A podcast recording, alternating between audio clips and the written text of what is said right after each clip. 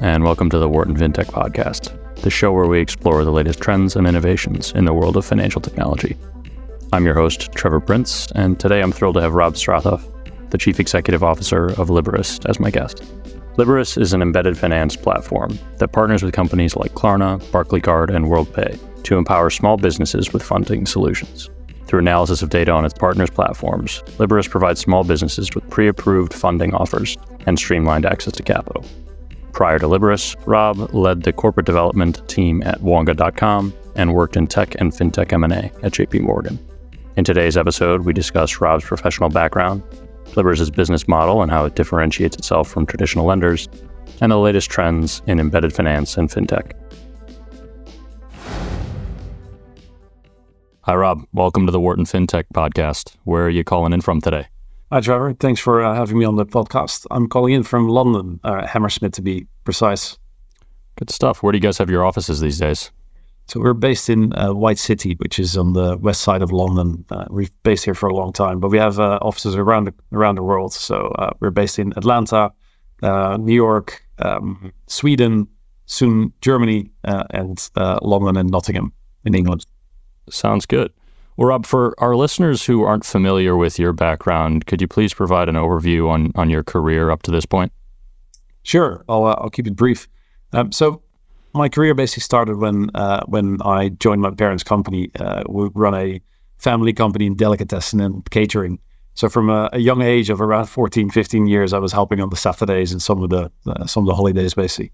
Uh, but from there, I uh, I ran my parents' company for a bit whilst they were both sick uh, unfortunately. Uh, and what happened after that is that my brother and I set set up together a catering platform that does business to business catering. So that was my first foray into uh, into setting up my own company. Mm. My brother is still running that, so this is 20 years later, right? He's, he's still yeah. running it, making a very good living out of it. Uh, yeah, on, on, on paper, you could basically say he's the more successful one uh, versus my career at this point. um, but in 2006, I decided the uh, the international world of finance was uh, was an incredible uh, opportunity for me. Uh, so I applied for several investment banks after doing my studies in uh, uh, international economics at Erasmus University. And um, to my great surprise, I was I got a few offers in for for banks, and by sheer luck, I chose J.P. Morgan. well, not sheer luck. I really liked the team, and I really liked technology, media, telecom, M and A.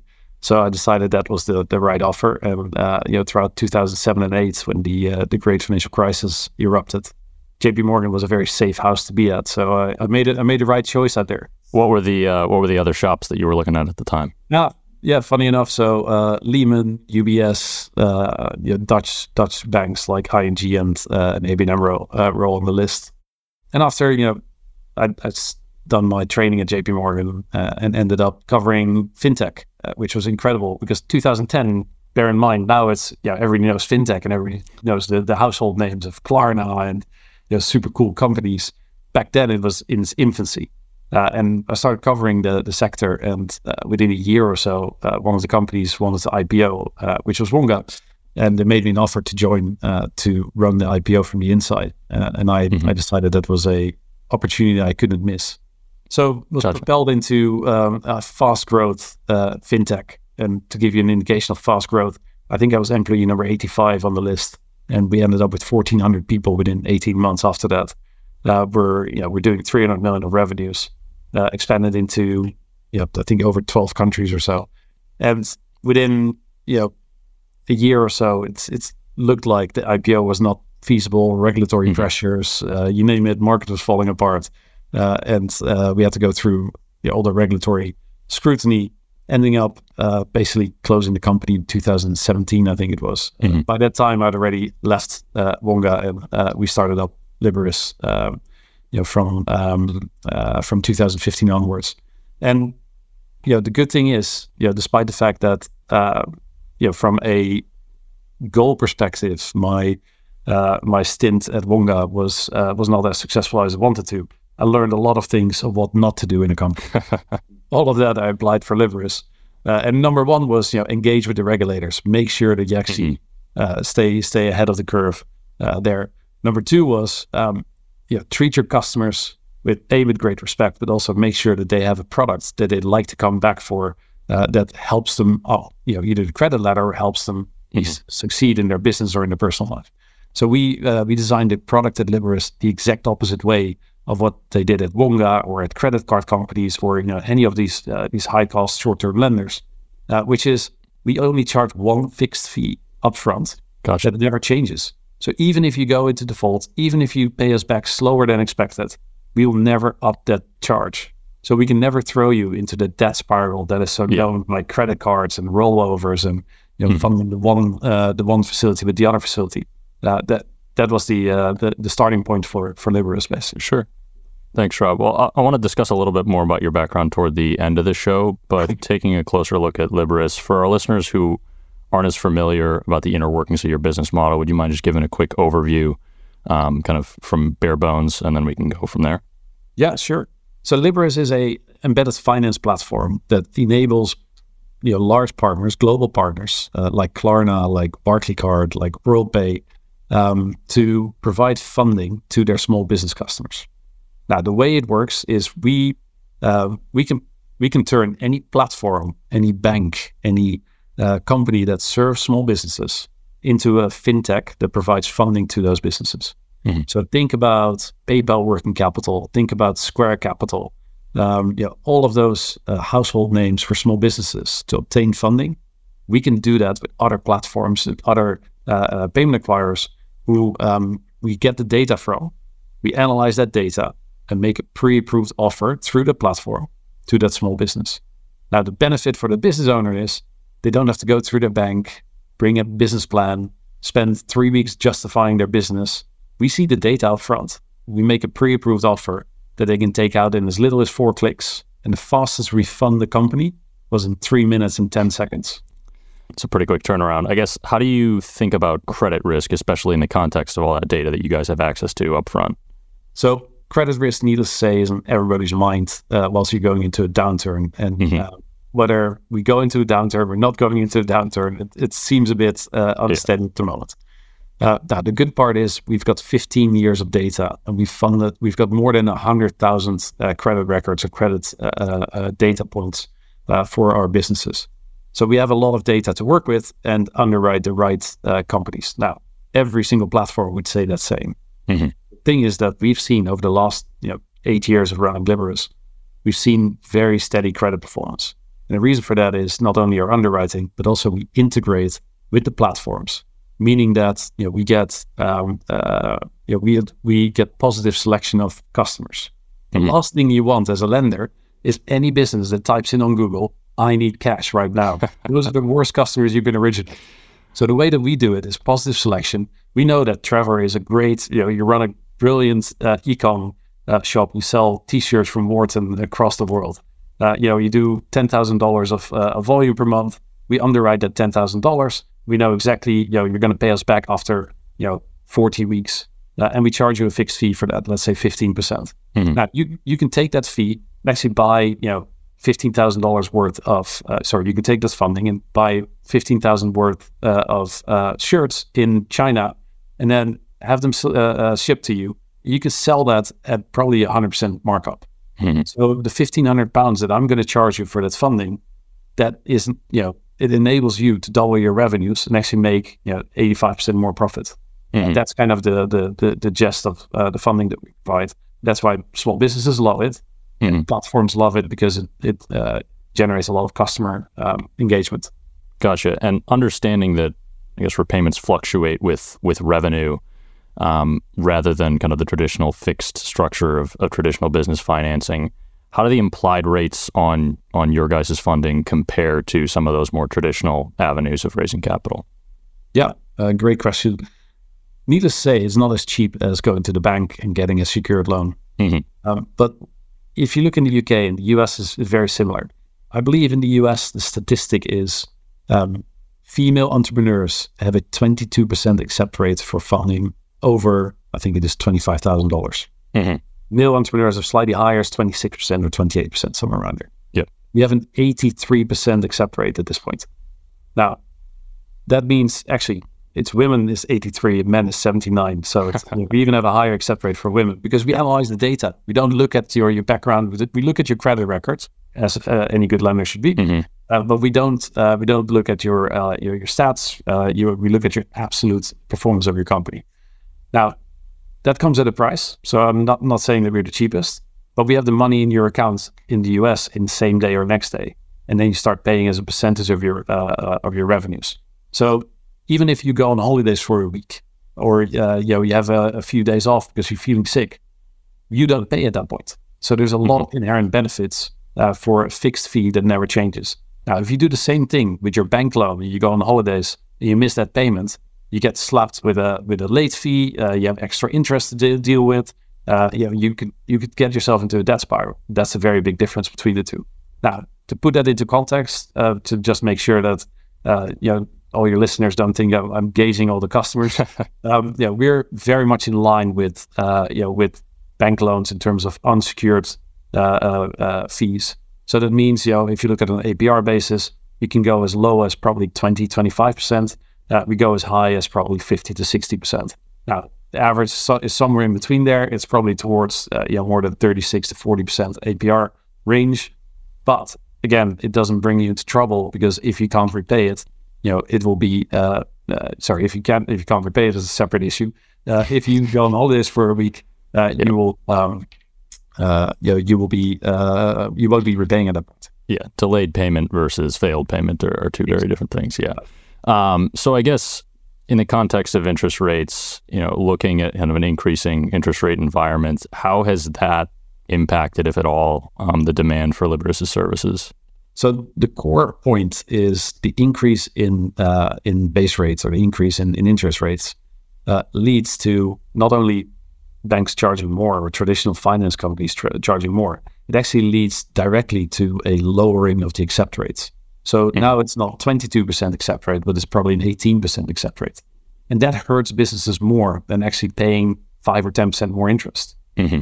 We've done, our, our accept rates are exactly the same. We just raise prices slightly. Now, the fact that we charge a factor rate um, as, a, as a fee rather than interest means that for every 1% increase in the base rate, we only have to increase the factor rate by, by about 0.3 to 0.4%. So gotcha. if you look at comparatively the bank rates versus uh, Liberis' rates uh, that we charge via partners, um, we actually are getting closer and closer to the bank rates because all of a sudden our uh, our funding is actually doesn't have to go up as much as uh, as the bank rates have to go. Gotcha. And I guess on the other side, uh, on the supply side, how has the increased cost of funds impacted Liberis' ability to, I guess, source capital to fund your loan book? We basically transformed Liberis over the last uh, few years from a balance sheet lender into uh, into a platform. And the way we've done that is by having several securitizations across the world uh, that we have with local banks uh, who support SMEs, and we uh, we work on the basis of securitization at Europe, UK, and the US. Now, the funders we have in place are um, uh, Barclays in the UK, which is you know a very uh, stable, steady bank. We had SVB in Europe, uh, that is now HSBC, mm-hmm. Uh, and we're uh, very soon to be announcing a, um, a new facility in the US uh, with one of our bank relationships, and you know very similar kind of um, structure, which is securitization, where we secure it completely off balance sheet, and Liberis provides a, a small uh, sliver of the uh, um, equity for that securitization. Gotcha. That's that's very helpful. I guess zooming out a little bit um, more to Liberis more broadly. I guess you've been leading Liberis since 2015. How would you say the company has evolved and adapted over the past eight years? So it's been one journey. I mean, uh, I think the stats are um, of all thousand, every thousand customer uh, companies that are set up, uh, only about um, one um, get to 10 million of revenues, and then only 0.1 percent get to 100 million of revenues. Um, so if you if you look at the dollars, uh, we're we're getting very close to the 0.1 percent right now. So I'm incredibly proud that over the last eight years we managed to get Liberis from basically startup, less than a million of revenues to uh, nearly 100 million re- run rate revenues uh, that we are right now but that journey hasn't been easy. Uh, actually, you can say you can say it's it's been quite tough. Yeah, uh, it means you know, you can't you can't keep the same um, uh, team structure. You've been, we've trialed and tested and restructured the, the company multiple times, uh, and you know that is unsettling for people. But you know going from a scale up to a sorry from a startup to a scale up to a more mature company uh, just involves continually uh, you know assessing and making those uh, those reporting lines more efficient. Uh, so that's one. Number two is we had you know the little thing called uh, global pandemic in between. Yeah, just which, a little hiccup. Yeah, exactly, little hiccup. So if you look at our uh, our journey, um, 2015, uh, we we basically were founded by our uh, uh founding you know partners, uh, which is called Blenheim Chalcot. They're a venture builder in the UK. They support CEOs like myself um, with uh, with the necessary funding. So we don't do the traditional capital raising of Series A, B, C, D. It's a very flat structure. It's like you know everybody has the same class of shares, and they just do incremental funding at different valuations. Mm. Now, in 2019, uh, we managed to line up FTV, um, Financial Tech Ventures, in, uh, based in New York and San Francisco, mm. as a uh, as a shareholder in Liberis. Uh, they've been incredibly good for us as well. Great uh, network, uh, great support, and they funded us through. That funding was closed in December 19, which was probably the either the worst time or the best timed fundraise for the pandemic, and that basically tied us over into you know post pandemic. Now, what we did during the pandemic was, you know, all of a sudden, 50% of our customers stopped paying us because all those small businesses shut down shop. Uh, all those, uh, uh, you know, we had a lot of uh, hospitality, we had a lot of brick and mortar, we had, uh, you know, some e-com. The e-com side did really good, but the other sectors did really bad. So, mm-hmm. just, you know, we were in the same, uh, you know, same position as Kabbage and OnDeck, who were sold to to other companies because they couldn't make it work anymore we had this chunk of cash on balance sheet the, from December 19 that tied us over. So it was incredibly lucky that we uh, survived that, that pandemic. Uh, but we got out much, much stronger. And the reason why we got out much stronger was all of a sudden we had to be very cash conservative. So we were uh, just profitable just before the pandemic. Pandemic wiped out a whole bunch of our revenues, but we uh, we had to restructure the company. We had to lay off about 50%, completely rebuild the company as we wanted it to be, including the platform. And the platform is highly scalable it's incredibly well built right now. Uh, so you know, from every um, uh, you know, crisis comes uh, you know comes silver lining. I would say this is the silver lining for us is our platform right now is ten times better than it was pre-pandemic. Uh, great. So post-pandemic, uh, we we raised some more equity from Barclays. Uh, they they became a big a big shareholder in Liberis. They support us with funding, but they support us also with a with a Barclaycard partnership. Mm-hmm. and yeah, they've they've also been a brilliant shareholder. So with uh, the current uh, shareholders that we have, uh, we've lined up 28 strategic partners across the world. So we're live in the US, Canada, UK, uh, Ireland, uh, and, and uh, basically the entirety of Europe, where we can fund small businesses through those platforms. Gotcha. that journey has been, you know, for going from 20 people to, you know, nearly 180 people down to 90, then now back up to about 220 or so. I mean, that's been a uh, one hell of a journey over time. Yeah. W- what excites you most about the future? I mean, the the we're like a uh, rocket ship that is uh, just about to uh, yeah we're just taking off. So we're uh, we're on full uh, you know booster fuel. I would say we are going to the moon and beyond. and yeah, we've got full tanks. We've got plenty of cash. We've got amazing partnerships. we have a platform that's built for the future that is highly scalable that we're growing, you know, well in the triple digits uh, year on year at the moment. Um, you know, if we if we keep executing the way we do, the 220 people that we have right now, we can probably double to triple the company over the next year to two years. Now that is incredibly exciting for me. Yeah, quite exciting momentum for you guys.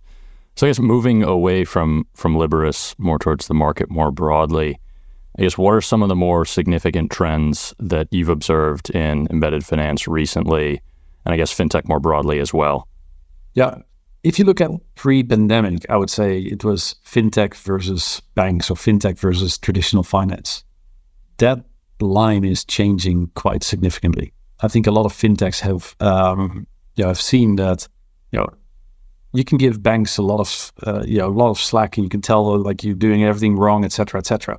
But dealing with the regulators and dealing with uh, aging systems, dealing with you know, the capital markets and irrational uh, behavior of uh, you know of uh, participants, it is incredibly difficult running uh, a fintech at scale. And I think people are, are starting to see that right now. And instead of fintechs attacking banks, they're actually starting to work together and start partnering up with banks, which leads to a much better consumer outcome as well. So I think that's the the, the main uh, trend that I'm seeing is we're dealing with um, uh, partnerships that we never dreamt of. I mean, Barclays and Barclaycard as a, as a partner, we couldn't have dreamt of that in 2015. Um, yeah, we're together with uh, you know with quite a few banks actually, uh, with neobanks like Tide, uh, with platforms uh, like Vagaro, and um, um, you know, and in Europe. with the world WorldPays of this world, the the Barclaycards, the the global payments of this world, it's starting to become fintech with uh, uh, traditional finance and traditional players rather than against it. That's that's one. Number two is the advent of you know embedded finance. We're still in you know at a nascent stage. The the you know the amount of data that we have and the amount of data that we aren't using, you know, is is significant. We every single month we get a million plus records from small businesses through, uh, and we analyze that data and then bring pre-approved offers to you know quite a few of those businesses we can do so much more with the data. And there's so much more hyper personalization, not just for business finance that we're doing, but can we do a wider uh, spectrum of products like instant settlements, where we, you know, every single time that you know you sell, uh, you know, your inventory and you need money at 2 p.m. uh, uh, during the day, you click a button and you get it for you know very low percentage. You get the money settled into your account. Um, can we go into B2B uh, buy now pay later, which is a, a blooming uh, industry, but very, very nascent still. Um, invoice finance, B2B finance, trade finance, sellers finance. Uh, you, you got so many different things that we can go into with the data that we have. Um, so what I'm seeing over the next two to three years is you see companies like Liberis, they'll develop multiple products, multiple propositions, uh, where small businesses are the beneficiaries from it. They can just focus on running their business rather than dealing with banks You've spoken in the past about your experiences with regulators at, at Wonga, and you referenced it there as well. I guess can you describe your current view of of the regulatory environment in your key markets, especially in the context of of the bank failures we saw earlier in 2023? Yeah. So the bank failures were very much contained to um, the U.S. So there were there were the if you look at the regulation in Europe versus the regulation in the U.S. Um, any bank below, I think, 250 billion of assets uh, was deemed uh, non-systemic and had different regulation than in Europe. In Europe, I believe that that hurdle was like 25 billion or so, much much lower. It just means, look, it is a very robust system. So from a from a banking and regulatory perspective, I, am not worried at all. Um, what is happening across the world right now is uh, consumer duty and consumer uh, care uh, is is a high focus for regulators, and rightfully so. Uh, you know, not being grounded and not having the right uh, financial background for financial products that you take out can ruin your future. It can ruin your next 10 years. You can be in debt for, you know, a long, long time. So it needs to be regulated in a proper way, in my view. Um, so here in the UK, they were looking at uh, uh, buy now, pay later regulation. They've now shelved that, which um, I don't think is a good thing. Uh, my personal opinion. I think don't have, you don't have to regulate it with a heavy hand but having some regulation on behaviors and what you'd like to see in the market is probably a good thing because you always have cowboys that are doing, uh, yeah, they're just fleecing their customers. And my view is, you know, in the US especially, uh, there's a whole bunch of lenders that are just fleecing customers. They're charging thousands of percent uh, fees everywhere. It's very un, uh, you know, untransparent. Opaque is the word I was looking for. Uh, and my personal view is that that needs to be eradicated. And some of that can be eradicated by players who behave um, with the customer, uh, uh, you know, customer, um, uh, I'd say best interest at heart. Some of that has to be eradicated by the, the regulator just, um, you know, stepping in and, and uh, forcing players to, to behave well. So it's a delicate balance. You don't want to kill innovation with regulation, but there has to be some regulation across uh, industries, whether it's business finance, whether it's buy now, pay later, whether it's uh, you know consumer finance there has to be uh, a bit of an oversight there. Gotcha. And how does that, I guess, regulatory environment scale as you move from a, a domestic company to an international company? So we now have, uh, you know, more than five regulators to deal with uh, rather than just one. Uh, and all the regulators have different ways of engaging. Uh, you know, the FCA has a very different way of engaging versus uh, the Swedish FSA versus you know the uh, the US uh, regulator, regulator, whether it's on a federal level or state level. Uh, so in some states, you need to show an APR versus a factor rate versus a total cost of credit. some other uh, states not. Uh, some states you're not even allowed to. There's usury laws. Uh, mm-hmm. Italy has a very strict usury law, and I think it's like you know, anything over 18% is deemed usury law, and you're going to be thrown in jail. I mean, every single country has such specific uh, regulation, uh, regulation and compliance uh, demands that you know, we we we operated quite lean um, uh, regulatory, legal, and compliance team, but that team is on top of stuff. It has to be, and uh, you know, as a lender, as a uh, you know, as a company that's dealing with financial services and with regulators, you have to take it incredibly seriously. Nobody gets a gold star for for you know rolling out the best solutions ever. Uh, but people do get, uh, companies do get tripped over by regulators if they don't take it seriously. And that's uh, that's the learning that I had from my previous uh, company, but also the the you know, I would say the the red, the golden thread through the company is we have to do infosec right, we have to do compliance right, we have to do regulatory right. Otherwise, uh, you know, you don't have a company in a few years. Gotcha. I guess one final thing on the market more broadly, it seems almost impossible these days to not talk about AI and its impact on businesses and, and markets. So I guess from your perspective, what are what are you seeing as um, AI's biggest impacts on fintech and financial services, and where do you see the likeliest areas of disruption going forward? I was very pessimistic in the very, in beginning of this year about AI, and I thought, um, you know, it's one of those hypes that everybody jumps on top. And yeah, I didn't. Well, I, I saw the, the user case. I didn't see that uh, it had such an impact. Um, over the past, you know, few months, actually, I would say in Q1 of this year, I was a total convert. Um, I'm uh, a firm believer that AI, Gen AI, not just uh, normal AI, can make a huge difference in uh, the way that people you know, do their jobs, in the way that companies are run, in the way that we can achieve higher efficiency and much higher output per uh, per capita for you know even on the country level.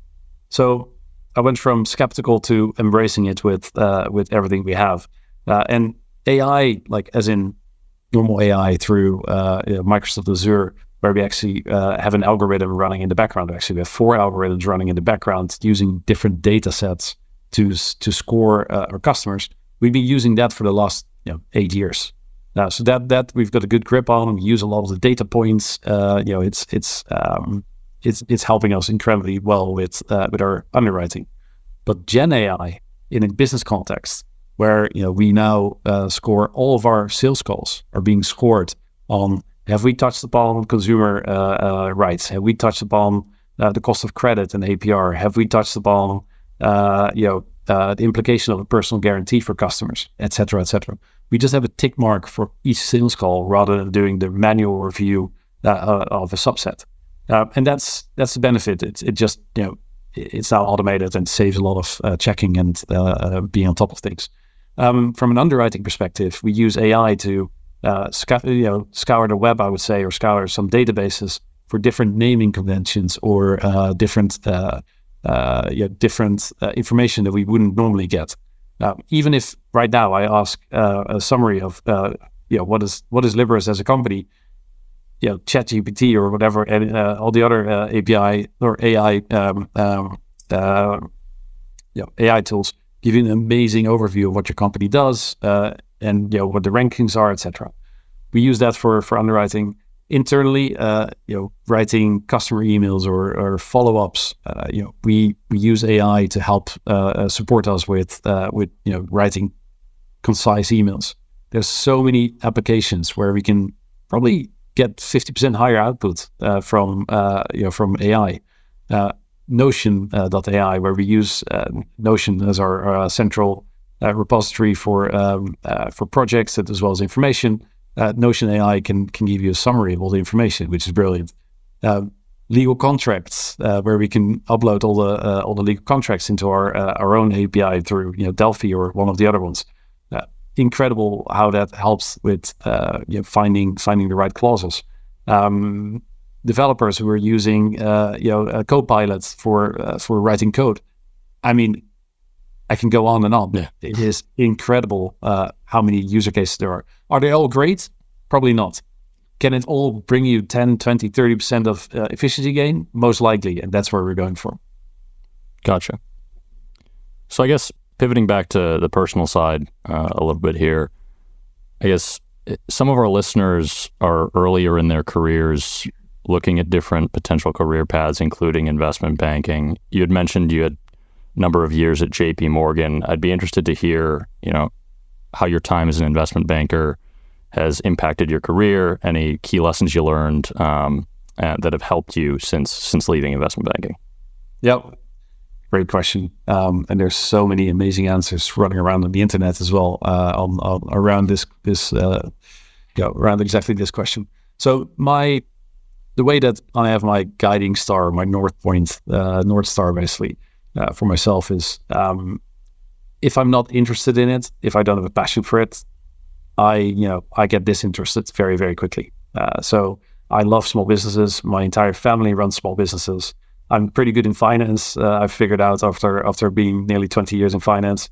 Um, so, you know, combining those two makes it incredibly, uh, uh, you know, incredibly good, um, purpose-driven uh, mission for myself to run Liberis. Uh, so make your job not just your job. Embrace what you actually like doing in your uh, in your normal life. started off very early for me. I always wanted to become an astronaut. Uh, and you know, I, I did all my uh, my flying, all my uh, licenses at age you know 15 to 17, I think. Um, age 17, I was youngest uh, youngest pilot. Then, unfortunately, got you know, didn't get through any of the uh, uh, the the training for fighter pilots in the U. in, in sorry, the Netherlands. So I decided a career change. But I started off with what I really love doing. Tried tried that, failed failed in it, and then started off with you know what else do I really like? Finance and running companies. so that's well. Number two, surround yourself with um, great people at any time. If you have people that just suck the energy out of you, it is time to say goodbye. And that is hard. It's tough, but it is the only way to actually get you know to uh, get on the top of your uh, your ability. You need people that support you. You need people that are you know probably smarter than you. Uh, you need people that uh, can challenge you. Uh, you know, and I try to always surround myself with uh, uh, with people I can learn from, but also people that just you know they don't tell me yes and uh, you know at, at, every question. They actually hold me in a mirror and tell me like you're wrong in this and this is where you're wrong. Especially my wife is incredibly good at that. um, so people for sure um, learning new skill sets. Don't you know the reason why I swapped from catering and delicatessen to setting up a platform to investment banking, uh, then to um, uh, you know basically running a company is uh, and then fintech is my interest. Like you know, keep on learning and keep on doing new things. The reason why AI is so interesting for me or Gen AI is so interesting, it's it's a new skill, it's a new thing that is going to revolutionize uh, you know the, the way we work. I'm I'm I always try to find new things um, uh, you know, to keep life interesting. I would say so. Keep sure.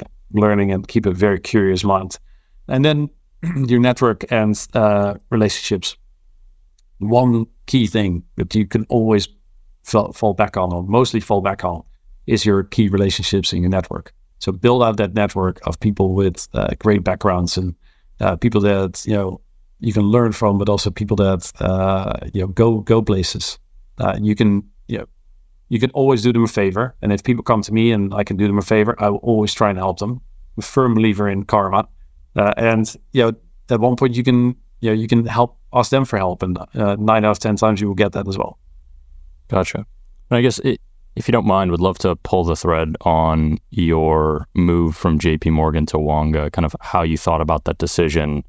You know, the the impacts of it going from a large established investment bank to a a newer but fast growing company.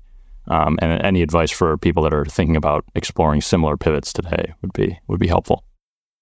Yep. Um, if you're thinking of joining a startup and you know you're thinking about all these stories about how wealthy people got from you know joining Facebook as employee number five or Stripe or whatever it is, um, don't do it because I've seen so many of my friends joining startups uh, and it all goes miserably wrong uh, at some point. I mean, look at the stats from every 100 startups, like you know how many how many fail within three three to five years, uh, and that that's kind of the the thing. If you do it for you know learning new stuff and just going into a new industry, and you know if you're someone who is very uh, uh, you know very much a specialist, you want to become more of a generalist. Join an early stage startup because you have to do everything. There's nobody to you know fix your coffee machine or answer the phones. You know, I, I remember in the, in the, early days being there, uh, having having a phone where you had to take the phone home for customer calls in the weekend. So if so, if a customer called, you had the red phone, you had to take, you have to pick it up. Uh, those are the kind of things for uh, for a startup. Uh, JP Morgan, uh, very different environment, right? So very corporate, very um, uh, you know everything is very set in their in their their ways. But I learned so much out there. The training program is second to none. The people that are there are each and every one of them is, is brilliant. They're so driven. They've got a, a massive amount of perseverance and, and energy. I love my time at JP Morgan. I seriously did. I was just bored after six years of doing exactly the same transaction, advising, not really doing it yourself. So I made that jump because I wanted to do something else. I got a good opportunity. Uh, it was a fast growth. It was the fastest growing startup in 2011, I think, in Europe, uh, growing you know a few thousand percent at that point. Um, and I just saw it as an opportunity to broaden my skill set and not be stuck in banking for uh, the rest of my life. Gotcha, gotcha. Well, we like to finish off our, our, our, interviews and our podcast by asking guests about their interests outside of work. So you had mentioned wanting to be a pilot and an astronaut mm-hmm. early on. Can can you maybe tell us a little bit more uh, about you know that experience um, and, and what it meant to you? Yeah, look, I, I, always wanted to become an astronaut. I mean, one of my uh, bucket list items is still uh, getting up in space and uh, you know seeing the Earth from uh, from outer space. Um, you know, we have three uh, small kids under the age of five, and uh, my wife and I are always saying, look, they can they can become anything and everything they want as long as they're happy, but it has to be either Formula One driver, astronaut, or they have to cure cancer. Uh, so you know, start setting those those aspirations very young, I would say. But without joking, I, I yeah, if one of them wants to become an astronaut, I would I would be so proud. It would be uh, it would be my dream rather their dream. So maybe that tells you a bit about it. Uh, but to get up that, yeah, that first step was uh, getting my pilot license at age 17. Um, you know, private pilot license in the Netherlands. And I got my private pilot license in the US, uh, age 20, I think, 22 or so. Um, and during COVID, um, I was at home, basically, uh, you know, a bit, I wouldn't say bored, but more like everybody, we were locked up in, in, in Europe, basically, in our houses, yeah. couldn't leave. Uh, and I was like, okay, what I'm going to do, I'm going to make myself two to three year commitments of what I want to do. And one of my bucket list items was to get my instrument rating for flying. So did all the studying uh, during the evening hours and at night, and you know whenever my kids woke up, I did an hour of reading, uh, did all the classes and things. Uh, and last year, October, I got my uh, U.S. Uh, American, uh, my U.S. instrument ra- rating, and then uh, two weeks ago, I got my European instrument oh, rating. Congratulations! So I'm I'm now allowed to fly small planes in you know throughout you know, every type of weather uh, except icing, I guess, uh, to um, you know to bring my parents from the Netherlands to here, or to fly my kids to Jersey, or go on holidays. Uh, you know, it's it's really good fun. It's it's keeping your mind engaged on new information, and the thing with uh, flying and the, the the way that uh, you know the way that I put the link between flying and running a business is there's a lot of rep- repetition. So make sure that you have that repetition. Like you can get it, get it from uh, from scratch from your you know from uh, uh, you learn by heart. Yeah. That makes that makes you able to always have a plan B and always have a plan C. And we do the same with the business with Liberis. We always have a plan B and a plan C if things go wrong. Uh, and you know, things always go wrong. Yeah. Nothing ever goes as planned. I think that's uh, that's one of the key things. Uh, is you know, you can plan for everything. Um, no, sorry, you can execute on your plan, but you you can't uh, uh, you know you can't execute on um, uh, all those plans at the same time. So you have to have contingency plans if things go wrong. Yeah. Uh, and that's basically what we uh, you know, what I learned from from flying as well. Gotcha. You know, if if I get an engine failure above uh, above water, what the hell are you doing? Like, what are your options? Like, you need to have thought about it before rather than in the flight. I guess outside of hypotheticals, can can you share one of your more stressful flying experiences that you've had in the past? Uh, yeah, I've, I've had a, a, fair few. Um, I think the most stressful one was when I was still training uh, uh, to you know, as a pilot. I was like 16, 17 years old. Uh, and there was a, uh, uh, a big Boeing 737 taking off ahead of us. And um, yeah, we didn't have enough spacing in between. You got those big vortexes behind planes. One of the vortexes grabbed my my wing at about 100 feet above the above the runway, swing swung me 90 degrees angle, and you know, fortunately, I the, the uh, clarity of mind to just you know full power um, turn the plane straight and go around again. But that was uh, that was incredibly scary. Also, very good learning. I've never uh, I've now wait five minutes behind the big plane. Gotcha. How have those sorts of I guess stressful experiences prepared you for the ups and downs of of running a business or just other areas of life? I think you know, I mentioned before, planning is everything. Make sure you have uh, you have multiple ways out if things go wrong. Um, but separately, you know, this is uh, flying is slightly different. But um, if we make an error with uh, and something goes wrong, um, we are we can highly likely uh, reset or re uh, uh, you know basically make whole on, on the error. So whether we fund someone wrongly, whether we take too many payments, whether we have an integration that doesn't go well, uh, we can reset the clock and actually uh, uh, you know redo it again. Nobody dies if we do something wrong uh, here. So put it in relative context. If you're a doctor and you do brain surgery and make a mistake, then you know people things go wrong. So the difference is if you run a company like Liberis and you want to scale up and you want to grow fast, you know, you have to break things but then rectify them.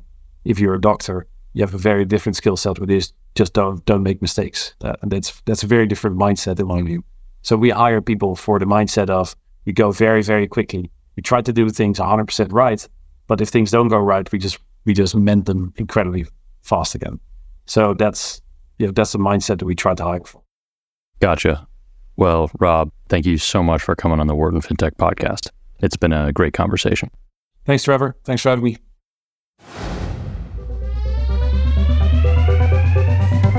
Thank you for listening to today's episode of the Wharton FinTech Podcast. If you enjoyed the show, please leave a review and give us a follow on social media. We appreciate the support and hope that you'll continue to spread the word to more listeners.